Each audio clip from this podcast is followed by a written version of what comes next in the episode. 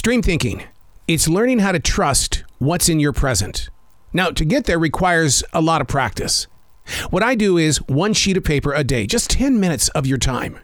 Write about whatever is moving through your presence of right now with absolutely no judgment. Stream thinking sharpens your skills as a listener.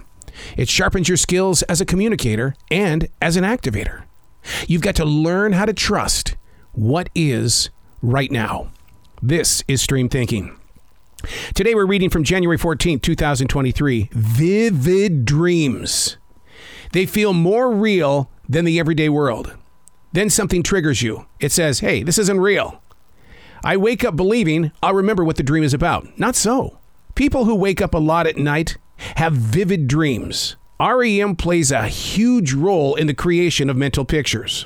Combined with the cerebral cortex, we're able to view the image, hear the sounds, and experience physical sensations.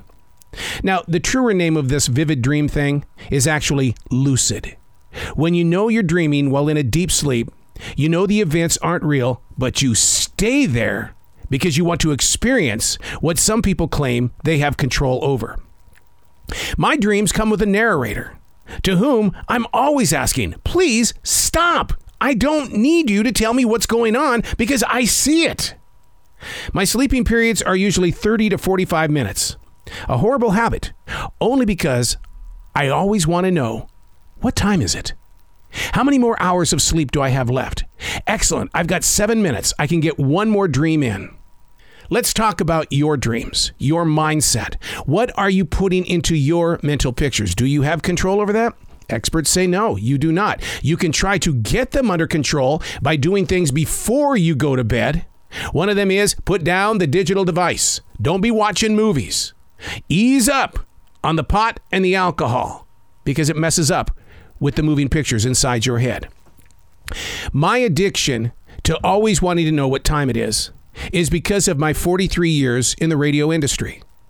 I played every single position on that radio station from the morning man where I had to be up at 2:45 every day otherwise I wouldn't get to do my show prep and be prepared when we hit the air live at 6 a.m. And what about that overnight person who had to check in at midnight and stayed awake until 10, 11 o'clock the next morning, only to do it over and over again. So my body clock is a total mess. Learning to get it under control is even worse. But I'm not the only one. Look at today's modern day society where people are working two and three jobs at a time. We, we just did a job call the other day. The only positions open were overnight positions. Do you know how many people showed up for these positions that are going to be from midnight until 10 the next morning? We had interviews from 9 a.m. until 7 p.m. They just kept coming. They kept coming. And as I saw them one by one through my own personal experiences, I'm going, oh my God, what is it going to do to their body clock? How do you get the body clock under control?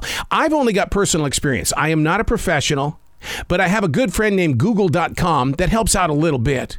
And I have been to a sleep doctor, and, and they have said, you know what, you, you got apnea. That, that's we're going to put you on a machine, only to have all of that air blowing air into my stomach, and then you fart all day the next day.